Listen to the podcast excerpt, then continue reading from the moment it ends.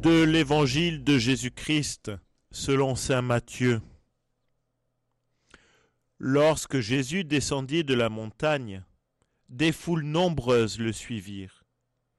Et voici qu'un lépreux s'approcha, se prosterna devant lui et dit Seigneur, si tu le veux, tu peux me purifier. Jésus étendit la main, le toucha et lui dit Je le veux, sois purifié. Et aussitôt il fut purifié de sa lèpre.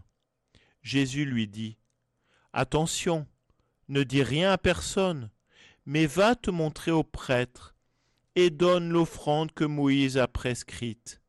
Ce sera pour les gens un témoignage.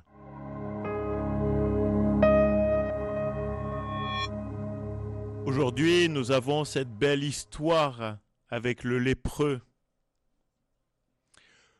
Dans Israël, en Israël, comme dans la société médiévale et jusqu'il n'y a pas si longtemps que ça, les lépreux étaient considérés comme des pestiférés, ceux que l'on mettait au banc de la société, sur le côté. On les excluait pour les protéger, mais surtout pour se protéger soi-même. Alors on les considérait comme impurs. S'ils en étaient là, c'était peut-être bien parce qu'ils avaient fait quelque chose de mal dans leur vie et ils en tombaient malades. Si ce n'est eux, alors c'était leur père ou leur mère. Nous savons aujourd'hui que la lèpre est un grand fléau, que c'est une maladie, et non pas un châtiment de Dieu. Mais aujourd'hui encore, il existe d'autres formes de lèpre. De lèpre sociétale, où les gens sont mis de côté. Alors, on peut se poser la question, à partir de cet évangile, qu'est-ce que ça veut dire être purifié? Être purifié, est-ce que c'est de l'ordre du sacré, du sacré rituel? Dans notre société ancienne, le lépreux était condamné à être exclu de la société, comme du temple. Mais aujourd'hui, comment se purifier? En effet, Jésus, à travers cet évangile, est en train de nous montrer que ce qui est sacré, c'est l'être humain. C'est l'être humain qui a besoin de devenir pur, c'est-à-dire de rentrer en relation avec les autres et avec Dieu.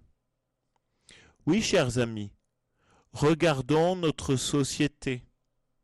Regardons nous-mêmes.